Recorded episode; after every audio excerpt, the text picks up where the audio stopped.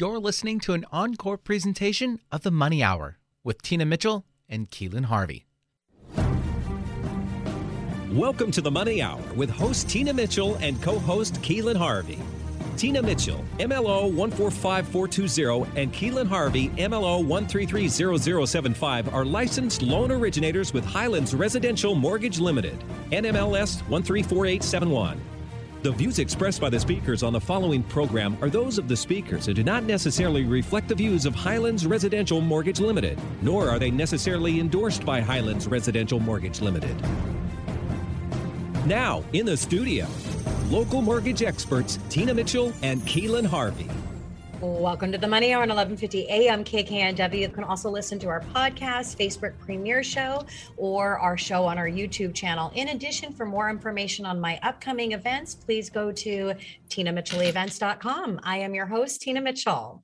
I'm your co-host, Keelan Harvey. Bringing in expert advice and inside knowledge on today's events in our local economy and how they can affect your money. If you're hearing our show at a different time or day, you are listening to a rebroadcast. We're here to answer any questions or connect you with the guests that we have on the show today. Please call the show at 1 855 400 1150. Again, that's 1 855 400 1150 or online at themoneyhour.com. And our lineup for today's show we have John Chen of Engaging Virtual Meetings How to Beat Zoom Fatigue, Chad Galloway of Junk Luggers of Northwest Puget Sound Financial and Mental Health Benefits of Decluttering Your Space. And our last guest in studio is Amy Keljo of Amy Keljo Photography, More Than Saying Cheese, How to Choose a Family Photographer and Prepare for a Shoot. And also, again, if you are watching our show on our Facebook premiere or on our YouTube channel, you will see that we are right here on video. Everybody wave hi.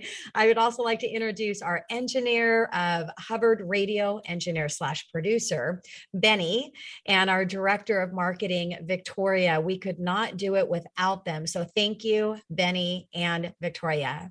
Great information and great guests in studio. And today, for more information on any topic discussed, please call the show at 1 855 400 1150. Again, that's 1 855 400 1150 or online at themoneyhour.com. And now let's start out the show today, as we do each week, with a little bit of money chat. Money. Money.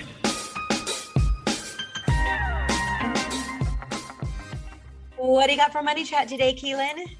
I am moving on to our next batch, week four of mortgage reports, and I got quite a bit to get through, so I'm going to hop right in it. So we're going to start with appreciation reports, and appreciation reports, unlike the median home price, they give us a reading on how home values are performing.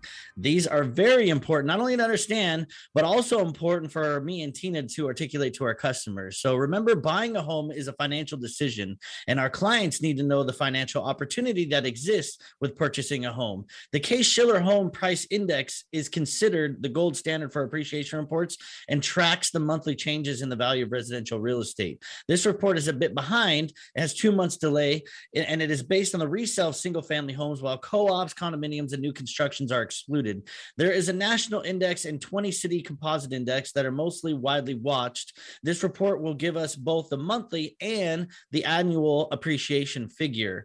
And then moving on to the FH FA housing price index. I mentioned this in some other uh, reports as far as connection, but it's reported by the Federal Housing Finance Agency, the FHFA, using data provided by Fannie Mae and Freddie Mac. It includes conventional mortgages with conforming loan amounts and excludes all mortgage- mortgages insured by federal entities i.e., FHA, VA. Like the Case Shiller Home Index, uh, it has two month lag.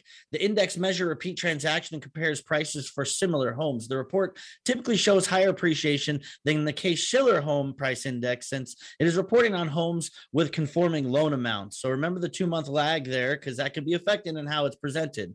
The CoreLogic Home Price Index, let's jump into that guy. It, it tracks the previous month's changes in the value of the residential real estate. While it is similar to the FH, FHFA, I have problems saying that, housing price index in the Case Shiller, it differs in that it has a forecasted component as well. So CoreLogic will estimate how much they think home prices will rise or fall in the next month and over the next year.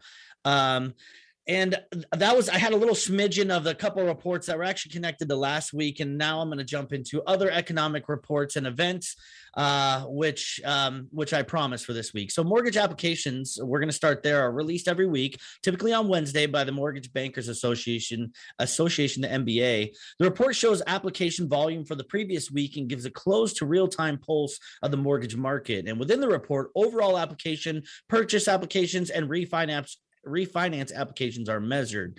Each component is compared to the previous week and the same week a year ago. The report also um, breaks down the percentage of the purchases and refinances to total application. It's a mix of applications, as well as where the rates were during that week the interest rate component can be misleading for customers. So pay attention as the rate is for an old rate for the previous week and is always quoted with some fraction of points included, but that is hidden beneath the headlines. We hear about this all the time. We see it on websites, read the small print, uh, and they're usually outdated. By doing this, it can lead consumers to believe that rates are lower than they actually are and that they can be uh, that and that they can get the prior week's rate. Um, the Cass freight index so there's another thing that we use outside is less widely viewed, but it's very important to those in the in the know.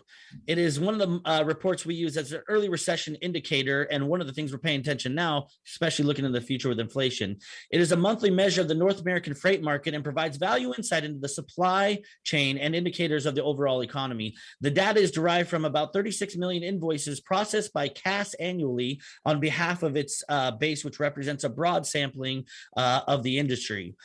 Next is the GDP. You'll hear this thrown around all over the place. That's the gross domestic product. It's a report that's quarterly by the Bureau of Economics Analysis, BEA, and measures the total monetary or market value of all finished goods and service produced within a country's borders in a specific time period. It functions as a scorecard for the country's economic health and a common recession indicator. A recession is often defined as two consecutive quarters of negative GDP. There are three GDP readings per quarter there's the advanced, the preliminary, and the final, with the final coming three months after the measured quarter. As a result, we do not know, um, as a result, we do not know we are in the recession until after it's already had one. So these indicators are beforehand. We're already in the uh, we're already in this recession, uh, and we don't even know it. But by the time these readings come out, um, and then output gap. The output gap is the difference between real GDP, which are annual actual GDP, and potential GDP, which is the GDP capacity. When you see the gap start to turn negative, it shows that the U.S. is producing less than it has potential to produce. This means that there's excess capacity and can often result in the lack of pricing pressure. And it can be a sign that the economy is slowing down and results of tempered levels of inflation. Of course, goods and things, services coming in and out of countries will tell you about uh, recessions. So uh, that wraps up this week on our reports. And there's some more to go into next week, actually, believe it or not. Yeah, great education that you've been providing on critical imports to understand what's happening uh, in the economy. So you can go to themoneyhour.com to pick up any of Keelan's uh, previous because you will want to listen to them. Tina Mitchell here with your Money Chat. Yesterday, Fed Chair Powell told Congress that the economy is a ways off from where it needs to be for the Fed to uh, start tightening its easy monetary policy. He cited that labor market continues still to have a long way to go and that inflation has increased notably due to the temporary factors. He believes that it will remain elevated in the coming months before subsiding and that this is within their expectations, which we would argue that is way above their expectations. Powell repeated that the the Fed will be giving lots of notice before tightening, which leads us to believe that the Fed may be not be on pace to start tight tapering until 2022. Powell will be speaking again today with the same prepared testimony, but the Q&A session could bring in some new insights. And speaking of the labor markets, initial job claims, which measures individuals filing for unemployment benefits for the first time, decreased 26,000 to 360,000. Continued claims, or those that continue to receive benefits, decreased 160 26,000 to 3.2 million. Both of these readings are post pandemic lows. The pandemic unemployment assistant claims, which gives individual benefits who would not usually qualify, and the pandemic emergency claims, which extends benefits after regular benefits expire, fell by 334,000 combined. 13.8 million individuals still receiving benefits throughout all of their programs, which is down 334,000 from last week. Now, we have seen roughly 800,000 drop over the past two weeks. It would appear that although lagging, we are seeing a benefit from some of the states starting to cut extra benefits early ahead of the Labor Day expiration. There is a lag because if it takes a while to find a job and then a few weeks to report it due to the lagging in the nature of these reports, one would hope that the Fed could see a few moves down the board and maybe not think labor is so far away from coming back online. They risk waiting too long to being tapering. And after all, this was meant to be for emergency situations only. Now, the consumer price index CPI, which measures inflation on the consumer level, rose by 0.9% in June, which is much hotter than the 0.5% expected. Their year over year reading increased 5% to 5.4%, which is the highest year over year increases that we've seen for 13 years. The core reading reading, which strips out food and energy prices, was also up 0.9%, almost double expectations. On a year over year basis, the core reading increased from 3.6 to 4.5, which is the highest year over year increase in 29 years. This could speed up the Fed's timing on tapering and as well of rate hikes.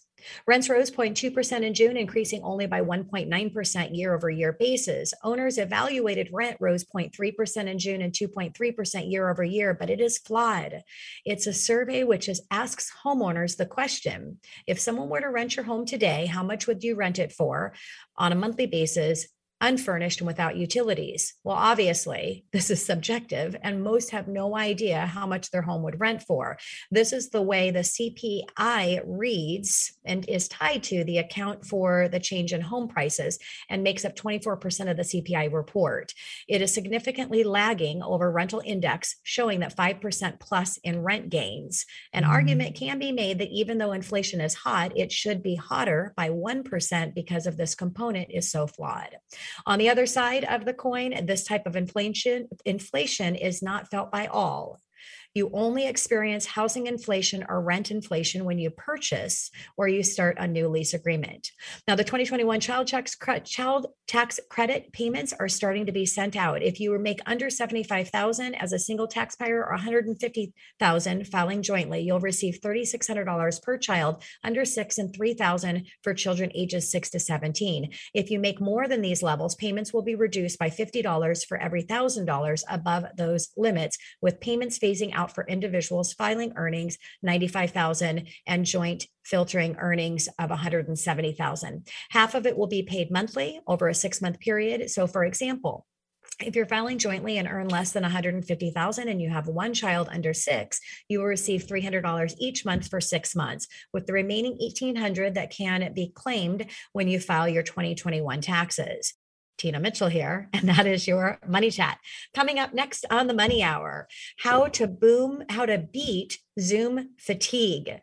John Chen of engaging virtual meetings right here on 1150 AM KKNW.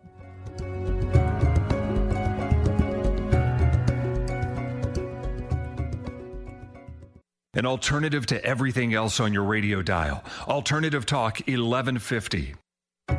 You're listening to The Money Hour with your host, Tina Mitchell, and co host, Keelan Harvey on Alternative Talk AM 1150.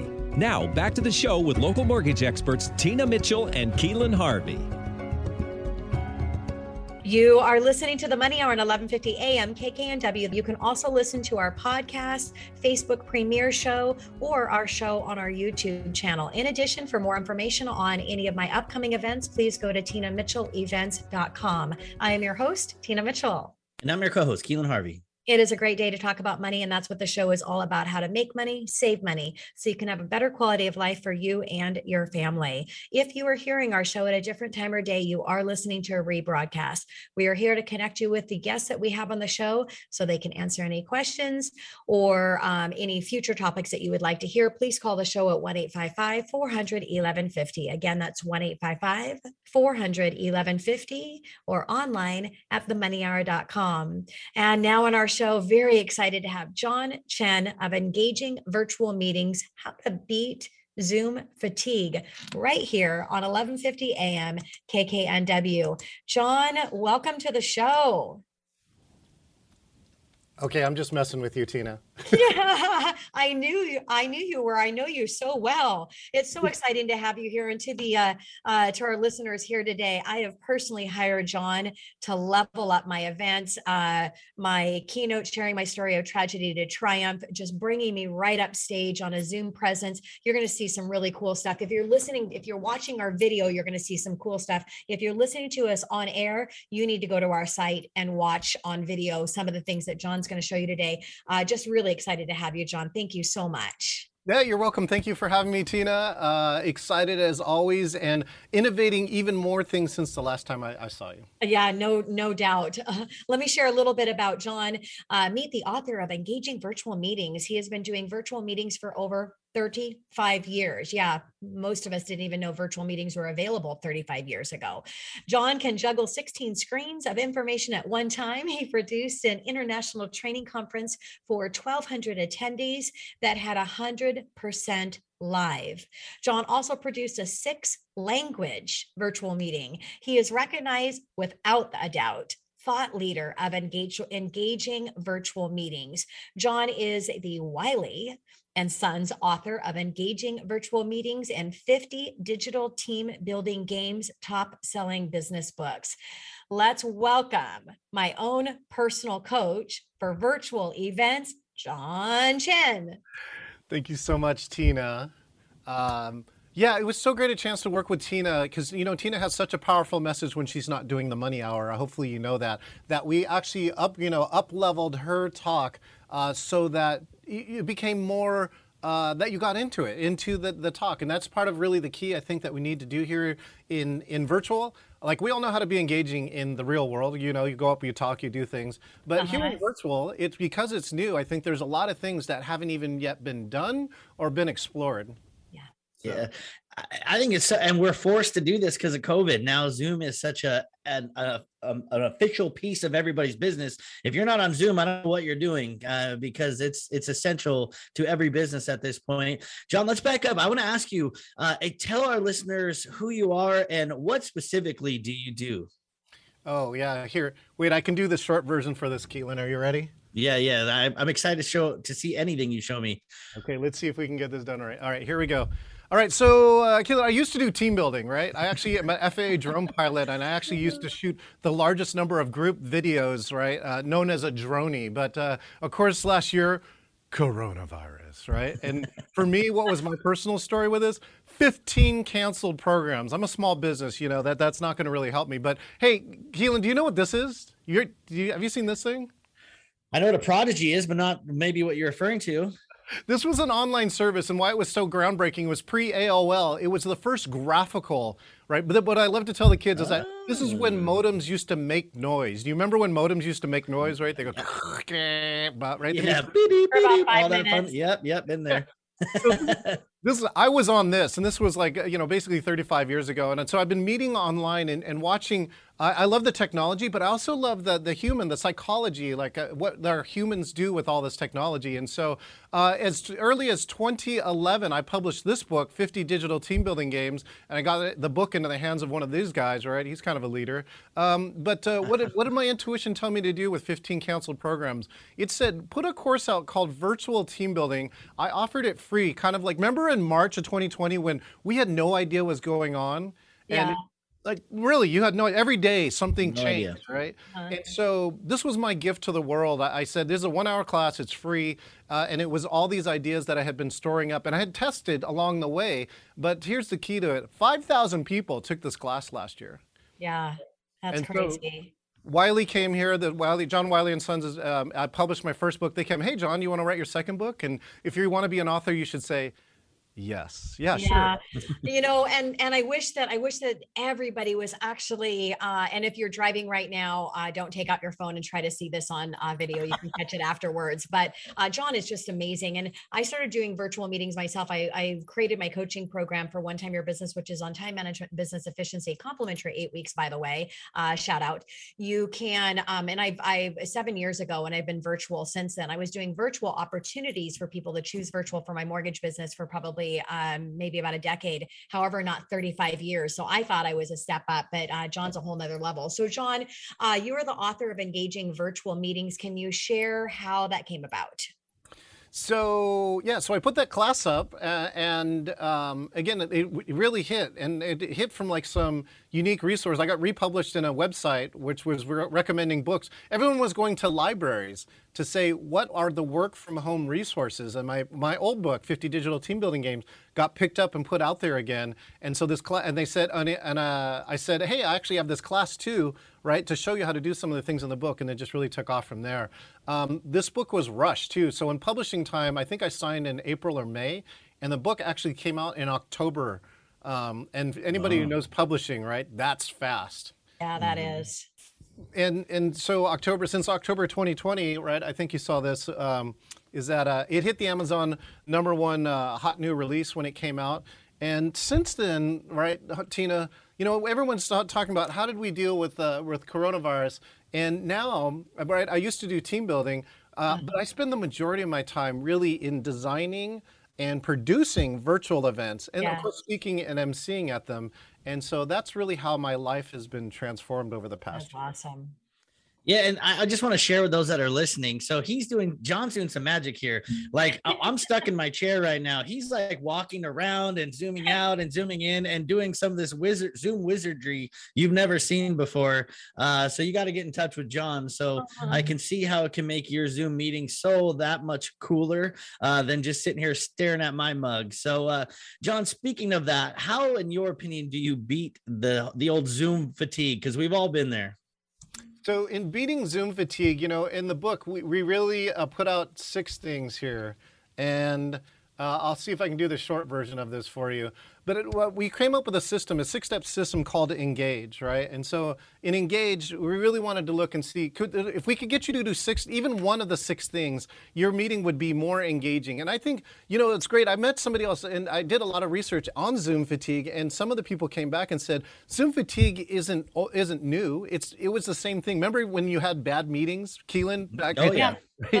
Right? We've all been there yeah, I think Zoom just magnified the badness of those meetings. Yes. So, um, you know, proper meeting design is really one of the keys. But engage, here's the first part. It's E, engage and interact with every attendee. Now, this is easy because I've talked with Tina enough. I said Keelan's name. Okay, we got everyone covered. But as the meeting gets larger, it gets harder, harder to act. But have a plan to talk or touch every single person, right? Whether it's by poll or chat or talking with them, engage and interact with every attendee. What I love is Tina has taken these pieces, and as soon as you get into Tina's meeting, you know it's different because she's rocking some music, she's playing an inspirational video. I mean, I just love that part. Um, the next one here is though is this right. Uh, you already know this here in the the media industry, but um, you know people who are, are trying to handle this, especially if they're not tech savvy, is that you get it's so easy to get overwhelmed. Uh, Keelan, you're gonna love this. 35 years of of being um, you know on virtual meetings, and I can still get caught on mute, right? yeah, yeah, yeah, yeah. When we do, we do, uh, we we do as as well for sure it's it, and it's not your fault. I think there's yeah. just so much technology, right, that it's so easy to do. So this is the N. The N stands for never lead a meeting alone, right? There are producers here that you're not seeing on camera who help this this broadcast be amazing. And I'm telling uh-huh. you, your Zoom meeting should be exactly the same way. And either pay somebody to do it, or or just sometimes you can assign somebody in the room who's a, an attendee to do it. And by the way, that's a, another engagement trick because you basically, Keelan, if I assigned you to take care of the chat, right, you can't tune out of this meeting you can't no. multitask because now I get you an assignment. Great idea. Yeah. yeah. definitely. In my uh, my my course, I've got somebody that's facilitating everything. And I was introduced to John a day before, uh, one day before I was doing a keynote with Liberty High School for 1,500 students virtually, uh, sharing my story of tragedy to triumph to really make a difference uh, with the school. They've had uh, they had a suicide and a lot of dynamics going on with the teens there. And I met with John and I saw what he can do, and I'm like, oh my gosh, I have to have this. I literally implemented and got everything set up for my Zoom meeting, my keynote that I was doing the next morning. Uh, didn't get any sleep, but I still rocked anyway. So, John, you are just uh, unbelievable in what you do and the way you share everything just to get somebody to take action that quickly. All right. So, we have, um, we just need more time with you, John. Uh, this is definitely not enough, enough time because we've got a minute left uh, with you. So, we're going to bring you back in for the entire show. So, uh, Victoria is online, so she'll get you scheduled for that. But as we're wrapping up here for the last minute, I want you to give everything that you have um, in a minute that you can share with oh. people that are listening to the show. Okay, so yeah, let's like I said, let's do the speed version, right? Um, here are the other ones. Bad backgrounds. You've seen a bunch of these. What what is our solution? G is for good looks. Make this look great. Or you can see here, right? Uh, um, uh, Tina has an amazing mic. You have, of course, you, your money hour. Look, find different ways so you can really look great as opposed to like your laundry or a blank wall or all those other things. You know, the problem is people talking over each other in Zoom. Our solution for that is air traffic control. Have systems so only one person is talking at a time. And if you're the host of the meeting, I think that's your job.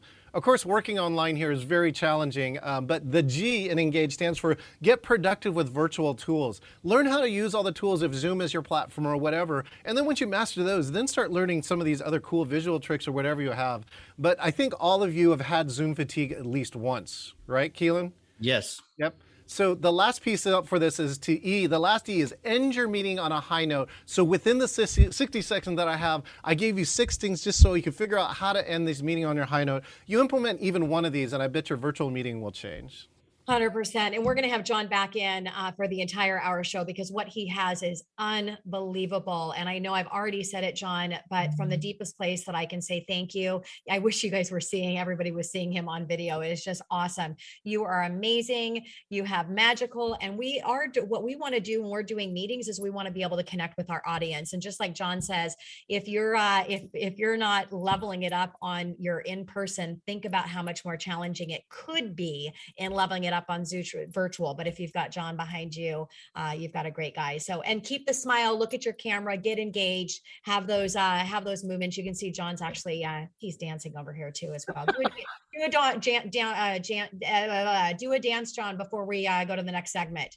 There we go. So on the next show, I will show you how I'm doing this. For those who okay. can't see, I'm in a three-dimensional studio and now yeah, I can do this. He needs some down. He needs some dance lessons, but that's a whole nother show. John, you're amazing. Thank you so much for uh, coming in and being on the show. Thank you, Tina.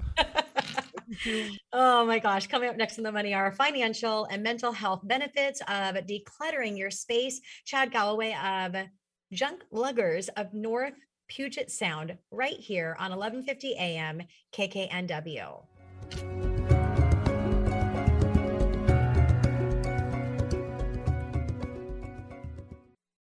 So, do you want to beat Zoom fatigue? Do you want to take your virtual meetings to the very next level? Do you want to learn how John Chen did some of these amazing Zoom techniques? Well, then all you have to do is click on engagingvirtualmeetings.com forward slash conference to register for the Engaging Virtual Meetings Conference 2.0. Coming up in October, you will experience the next level of virtual meetings featuring nine of the top virtual speakers in the world. Come learn the latest in how to take your virtual meetings to the very next level. Again, the website is engagingvirtualmeetings.com forward slash conference for Engaging Virtual Meetings Conference 2.0. Seattle, Tacoma, Antwerp. That's right. We're streamed worldwide on our app and on the web at 1150kknw.com. You're listening to The Money Hour with your host, Tina Mitchell, and co host, Keelan Harvey on Alternative Talk AM 1150. Now, back to the show with local mortgage experts, Tina Mitchell and Keelan Harvey. Chad, welcome to the show for the first time. Thank you so much for joining us. Thanks for having me. Yeah, very excited to share with our listeners about you and your business. So, a little bit about Chad saving the world one lug at a time. What a great tagline. Uh, Junk Luggers, they are a eco-friendly furniture and junk removal company. Since 2004, they have saved over 50 million pounds of junk from ending up in the landfills through their everyday mission of donating, recycling, and repurposing as much as possible. Now, here's what they offer eco friendly junk removal, estate cleanouts, garage, basement and attic cleanouts, business cleanouts, storage cleanouts, hot tub removal, piano removal, senior downsizing for hoarders, curbside pickup, east wasting recycling, donation drop offs, and labor mm-hmm. only services. Now, just ask them if they can take care of your junk, and I'm sure they can. Thank you. So let's start out with this, Chad. Um, of course, the money hour. So we want to know what are the financial benefits of decluttering your space? Well, thanks for asking. I mean, first off, I don't know about you, but uh, there are a lot of times when I'm going to find the remote uh, batteries, and unfortunately, they're not working. I, I lose the batteries, and so I end up at the store spending ten dollars, and then sure enough, a few days later, I find those batteries. So by decluttering your space, you're giving yourself an opportunity to not be uh, double buying things that you don't need. I mean, that's that's just important you, will see there's a lot of storage facilities that have been popping up over the years.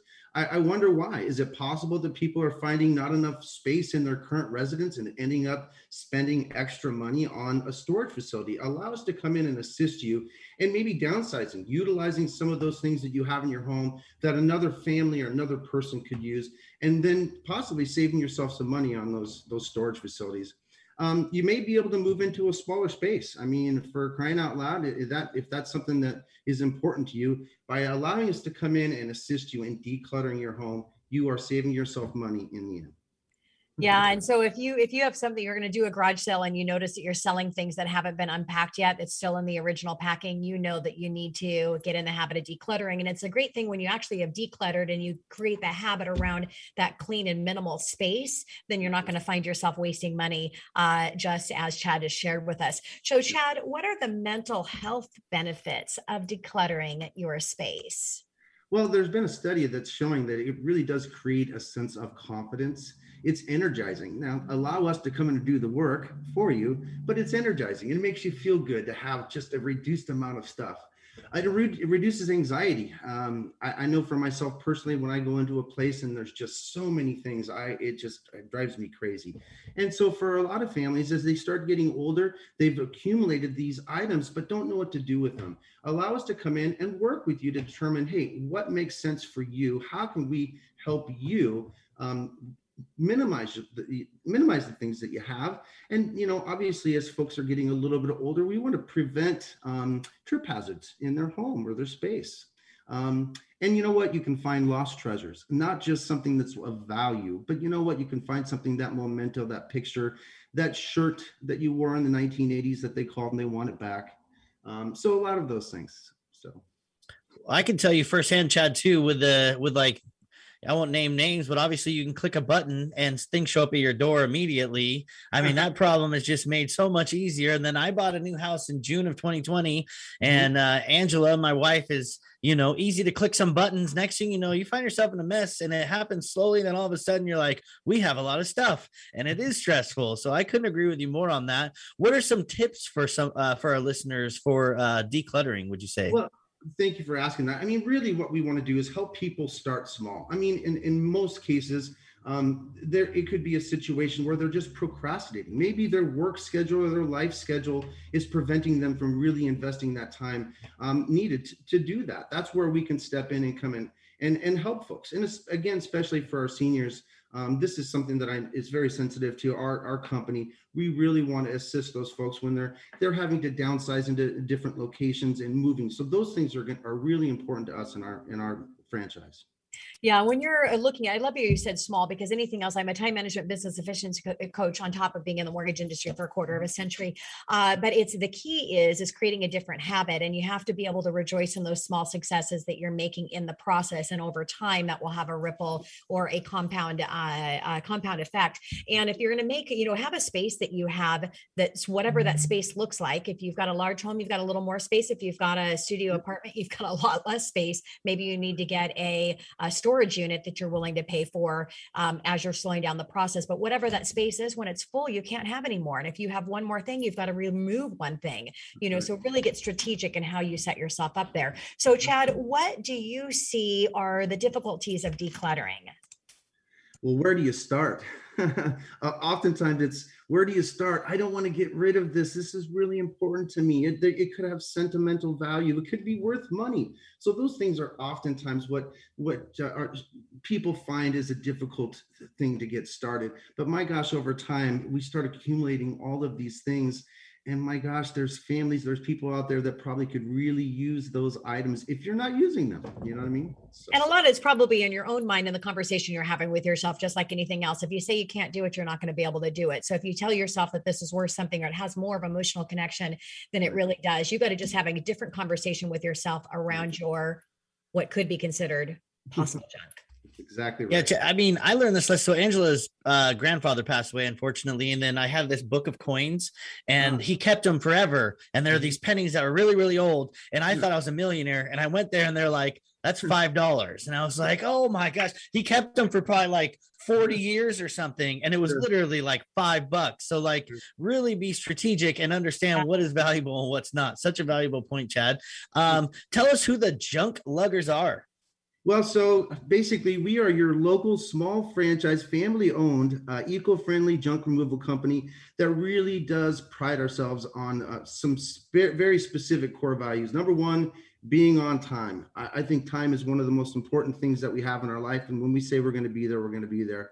The other thing is our price assurance for example, we come and we give a, a free estimate, and, and let's say we estimate uh, the truck is going to be half full, and it ends up being completely full. Guess what? We're not going to charge you that difference. We're going to stand by the price that we quoted. Now, on the flip side, if we come in and we say, "Hey, this is going to be a full truck," and it ends up being a half truck, well, guess what? We're only going to charge you what what we put in the truck.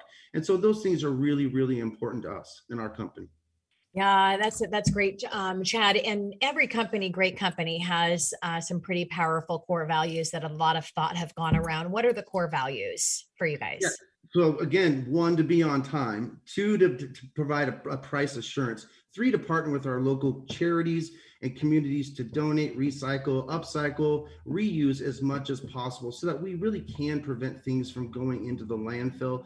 Those things are, extremely, extremely important to us. And we are, our staff is trained specifically on how to interact with families when there has been a difficult loss. Um, in many cases, that can be very hard on families. Families are not in town in some cases. We know how difficult that can be, and we want to be able to step in and assist those folks during that difficult time. So, those are our values. Chad, I know there's a lot of listeners right now that are connecting. You can just see the passion with you and your purpose behind this. So I know they're going to connect with you. So I'm sure they're wondering what areas you serve. Thank you for asking. So we are in the North Puget Sound, so basically North Seattle. We go as far east as Woodinville and then Monroe and go up as far as Camano Island. yeah. I live in Monroe. That's why sorry I had to do we that. We can come over there and help you. Sounds good. Yeah. Yep. So, Chad, what is the most interesting thing or things that you've lugged? Because I'm sure there's been uh, some really interesting ones. There is. Uh, I had to ask the owner because I'm not typically the person that's on the truck. So, uh, I will tell you two. One, uh, I don't know if you know the NASCAR driver, uh, Tom Petty, but he uh, had some Pepsi bottles, commemorative Pepsi bottles that were still full um, that we picked up and the family didn't want anymore. Those, that's really pretty cool. Um, wow, yeah, yeah, that doesn't seem like junk. I'd want to keep that. Know, so maybe I do need to. Yeah, we can donate that. Um, then uh, we actually had a, a, a, situation with a family that had just sold their home. They're downsizing their home. They had two uh, engine blocks sitting in their garage, um, and, or one by the side of the house and one in their garage. And unfortunately, they uh, contacted several different other companies that just couldn't figure out how to do it. So we did some research, found a way to say yes and obviously went out and took care of that. So those are a couple of interesting, and there, there's plenty more, I assure you. well, that's some skills, Chad. Those are heavy, and I mean, you never know what's coming out of those things, you know, as far as fluids and all kinds of stuff. So that was probably not an easy task. Um, I I would imagine um, people are also probably our listeners are wondering about moving services. Do you guys help with that piece? Thanks for asking that. Right now, at this time, that's not part of what we are offering. Now, as part of junk luggers in the future as we grow as a business a small business that is a service that we're that we are going to be able to offer. We recognize that that is a need for people but at this moment in time we are not movers. We can help people get things packed. We can help them get things organized. We can help them donate recycle the items that are that aren't going to be needed. But as far as physically moving them from point a to point b that's not something we're offer at this time yeah, that's a great great clarification because if you're moving and you have a lot of extra stuff, uh, Chad, their team could come in and they can get that all organized and then get it packed for you. It's just the physical moving. So, uh, great, uh, uh, great breakdown of that, uh, Chad. So, as we're wrapping up our time here with you today, how do you schedule a project? Sure. Well, there's three ways. You can do one, call me, Chad Galloway. My telephone number is 425 988 9578. You can go on uh, 1 8 or call 1 800 Lug Junk. That's L U G J U N K. or you can go online to www.junkluggersofnorthpugetsound.com and schedule the pickup right then and there. And we offer same day and next day appointments. So we're really excited about being able to do that for people. When they want to do something, they want to get done now. They don't want to wait. Yeah, and that's definitely when you're in that, especially if you're uh, in the market and thinking about doing something you want to move quickly. Uh, well, Chad, thank you so much for uh, for coming in. We really appreciate uh, having you here and what you're doing for our community because uh, if you can get rid of that junk, uh, have somebody help you so that you're not having to deal with that stress on your own. You're going to have a better quality of life. You're going to be healthier and you're going to save money. So great service that you're offering, Chad. Thank you so very much. Yes. Coming up next to the money hour, more than saying cheese. If you're looking at the video, you could see me smiling. How to choose a family photographer and prepare for a shoot. We have Amy Keljo of Amy Keljo Photography right here on 1150 AM KKNW.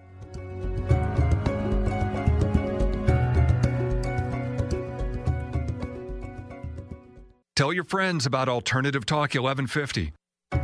You're listening to the Money Hour with your host, Tina Mitchell, and co host, Keelan Harvey on Alternative Talk AM 1150. Now, back to the show with local mortgage experts Tina Mitchell and Keelan Harvey. You are listening to the Money Hour at 11:50 a.m. KKNW. You can also listen to our podcast, Facebook premiere show, or on our show YouTube channel. In addition, for more information on any of my upcoming events, please go to tinamitchellevents.com. I am your host, Tina Mitchell. And I'm your co host, Keelan Harvey. We bring into studio each week the best of the best experts in our local market on everything regarding your money. We are here to help you in today's economy. Now, in studio, we have Amy Keljo of Amy Keljo Photography. More than just saying cheese, how to choose a family photographer and prepare for a shoot right here on 1150 AM KKNW. Welcome to the show for the first time, Amy. Thank you so much for having me. I'm really excited to be here. Likewise. And a little bit about Amy. Uh, Amy is a professional lifestyle and documentary family photographer serving Seattle and the surroundings surrounding area. Amy specializes in creating art that captures connection and authentic emotion. Her family photo shoots are held outdoors using natural light and offer a mix of gentle posing guidance along with plenty of playtime to capture fun, candid moments. Her packages cover a wide range of photography needs from shorter seasonal celebrations to full day in life sessions. In addition to families, Amy also enjoys photographing newborns, seniors, and individual portraits.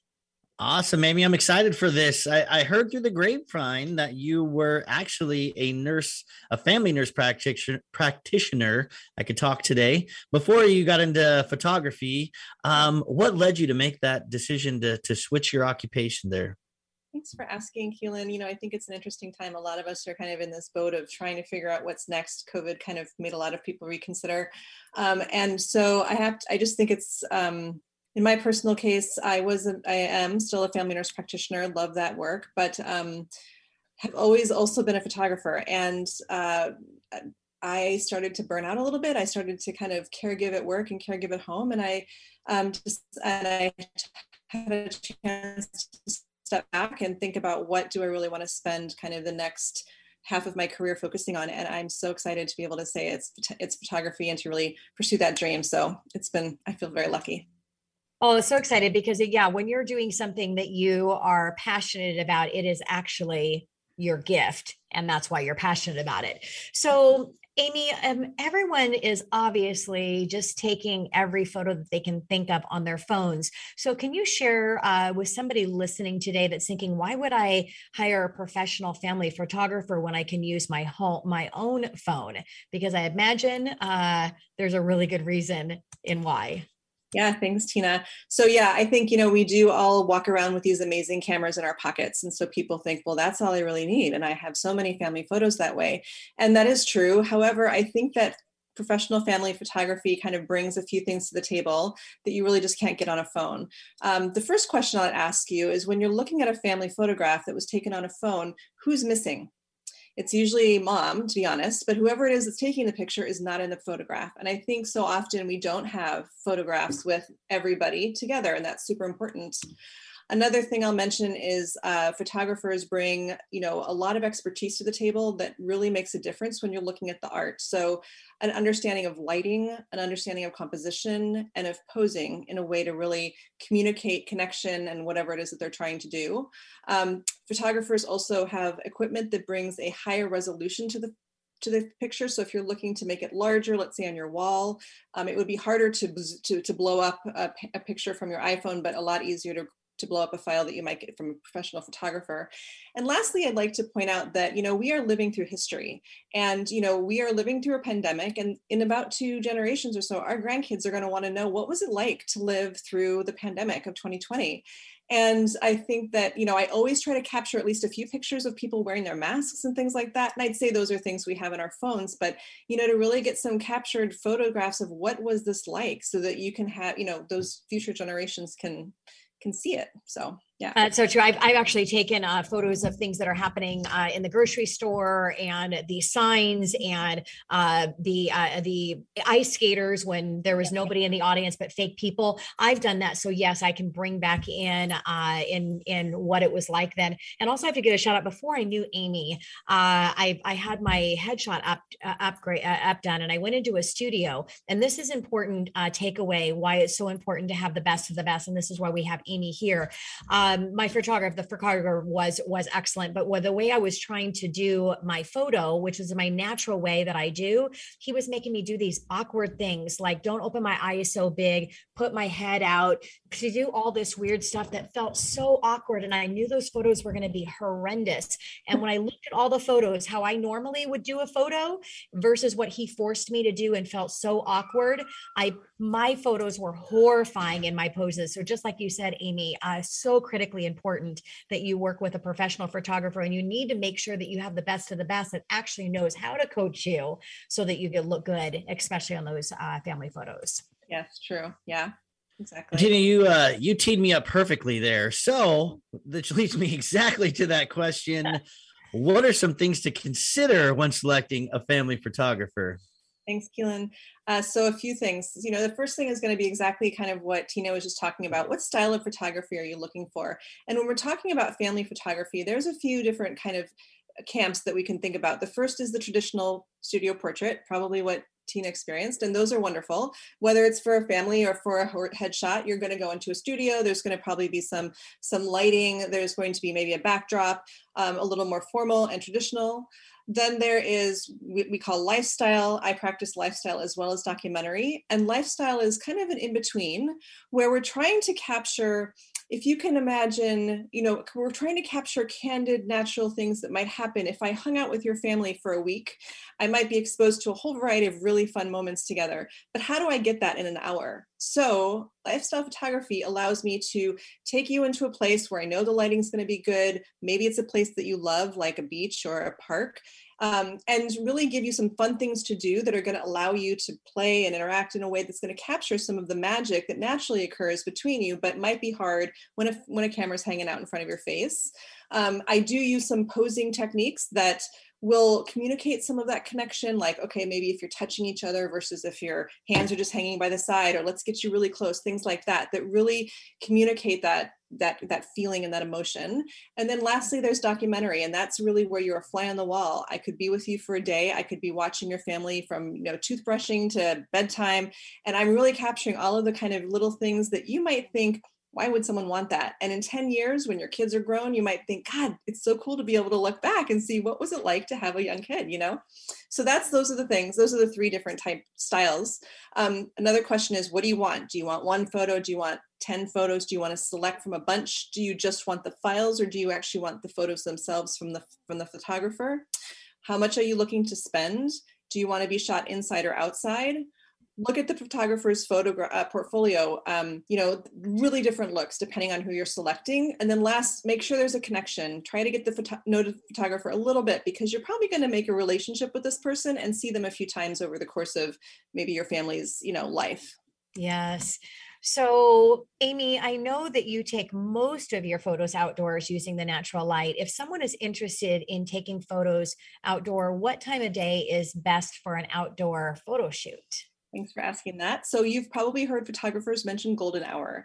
Golden hour tends to happen in the hour before sunset. And the reason that we love that light so much is that the sun is low, it's casting nice long shadows, and the warm light that you see when you look out the window these days between eight and nine o'clock, you know, that warm, glowy, it's just, it's just such a yummy feeling. It looks wonderful on people's, you know, kind of going through their hair and all of that. So either early in the morning or late in the evening is when you're going to really get that beautiful light. So, uh, family photo shoots is an investment. What are some of those hidden costs that you may not be aware of? Right. So it is an investment. And again, people say, well, I've got this phone. Why would I want to do that? Um, so there's a few things that are behind the scenes that you don't really see once the photographer shows up or after the fact. Um, so one of them is scouting time. If I've never shot in a particular location, I'm going to go and I'm going to spend at least an hour walking around, getting to know where is the light at different times, where is the shadow. So I really know some good places to take pictures. The second is going to be after I take your photographs, I'm going to spend some hours doing some editing. And what comes straight out of camera versus what I actually give you, they look pretty different. And I do a lot of work to make sure that things are light and bright and you know well balanced. Um, obviously, there's the expertise of the photographer. You know, they they've spent years developing their craft, and so you're looking for a piece of art, and you want to make sure that you have someone who's invested the time to do that. And so um, you're you're paying for that um, again, the, you know, there's a lot of, it's a small business. So there's the insurance and the investment in the equipment and all of that that the photographer is bringing to the table to be able to offer their services. And so the cost of a photo shoot kind of considers all of that you get what you pay for. I mean, we all know that. If you want to discount, you want a discounted shop, you're going to get discounted service and results and end game. If you want to get something quality, especially when you're talking about photos of your family that's going to be around forever and generations after you, uh, you want to make the investment for that. So, Amy, some people may worry about their children; they're not going to cooperate. I'm sure Keelan, uh, he's probably thinking, "Oh my gosh, this is going to be great getting the uh, new baby and uh, London uh, into a photo shoot." But at a photo shoot and with the photographer uh, how how does that how does that work? How do they get them all together and make it come out perfect? well, sometimes I mean it depends on what you define. Perfect isn't perfect isn't perfect. Right? You exactly. want yeah. it's all in the it's all in the yeah. What are you talking about? Perfect. But I'll say there's a few things I always tell families. One is please make sure that your kids, especially if they're young, are well read, re- sorry, well fed and rested to the extent that you can. So that might mean you have to push a nap, you might need to give a snack, especially in the summer when the sun is setting so late. We're asking kids to kind of push their bedtime sometimes. Um, the second thing is, you know, give the kids some control. I was on a photo shoot the other day and, you know, the kiddo was just not into it. And so I said, you know what, what do you want to do? And she's like, let's go climb a tree. And I was like, great idea. And we got the best shots of the photo, you know, of the shoot there. So give the kid a little bit of control. What do they enjoy doing? And that you're going to get that natural, you know, joie de vivre come out. Um, and lastly, again, thinking about your style, make sure that what you're looking for is going to match up with what the um, photographer is able to do. So if you're looking for something that's fun and, you know, versus a little bit of a more formal shoot, make sure that you've done the work to kind of think that, you know, what I'm looking for is what this photographer is going to give me. So in that case, you know, a lifestyle might be a good, a good, a good um, selection if your kiddo tends to be a little more high energy and isn't really going to sit and look at the yeah. camera. And that's okay. We'll get some good shots anyway. Yeah. So Keelan, for that family, for uh, Lurk needs a nap and London needs a snack. Yeah, amen. I love exactly. this um all the time actually so it doesn't change yeah. anything for me exactly. um so and and I'm Amy, you're being so modest about this because you are an artist. Like the, everything you do, the one thing that you have that I nobody can just go and paint a picture. Like you, you're you know everything about photographer and uh, photography, I should say. And it's not just about taking pictures; it's about capturing something like a true artist. So that cannot be replicated, and it makes all the difference in the world. We only have a minute left, and with that being said, there's other times in my life I know that it may be important to bring a photographer to document things. What are some of these events that you could mention for some of our listeners on time, I mean, things in life that may make sense that you want to capture? Thank you, Keelan. So just briefly, I'll mention, so some of the places where you'll also see family photographers doing work, capturing newborns, right? You know, so a couple weeks after new, uh, birth, you see a lot of maternity work being done adventure work if you're going to go pick up you know pick some berries or pick pumpkin patch bring a photographer along and let them photograph those moments, the fun things that you're doing together. There's some great stuff that can be captured. Um, day in the life is where again I kind of spend the whole day with you, and we can we capture all the kind of minutia that I mentioned. And last but not least, you know, we're in the time of like we're coming we're coming together with our families after COVID. There's COVID reunions. There's older parents that we haven't seen in years. We're going to get together with them briefly i'll just say I, I, was talking to a woman and she was saying oh yeah i want to get a picture with my husband you know and then she was relaying her mother's day story she spent time with her mother um, who's in her 80s and some of those um, her sisters. And i said wait a minute. I, I get that you want to have a picture with the husband but what about the mom and the three sisters? Mom's 87 let's get that picture. And she's like wow. And the light bulb went off. So you know getting those pictures with people that you love and you cherish things change. You never know how things are going to change. Capture it now yeah, I, I definitely will say for myself, there's a lot of memories I wish I would have captured. And that is a really, really bad and a sad place to be. So moving forward, um, I definitely am capturing memories. Amy, thank you so, for, so much for being here on our show. We really appreciate it. This was really fun. I really appreciate the opportunity and thank you. Yeah, and thank you to all of our guests for being here today. Uh, it was a pleasure to interview you. Again, take a look at John there. He's doing some magic if you are watching our video. So connect with each one of our guests, Amy, John, Chad, for their services. Uh, again, we only bring in the best of the best. And thank you for being here and for being a listener. I am your host, Tina Mitchell. And I'm your co host, Keelan Harvey. We are your local mortgage experts, and we have to sign off for the day. Enjoy the rest of your Saturday. Look forward to talking with you more money next weekend, right here on 1150 AM KKNW. Tina Mitchell, MLO 145420, and Keelan Harvey, MLO 1330075, are licensed loan originators with Highlands Residential Mortgage Limited, NMLS 134871. The views expressed by the speakers on the preceding program are those of the speakers and do not necessarily reflect the views of Highlands Residential Mortgage Limited, nor are they necessarily endorsed by Highlands Residential Mortgage Limited.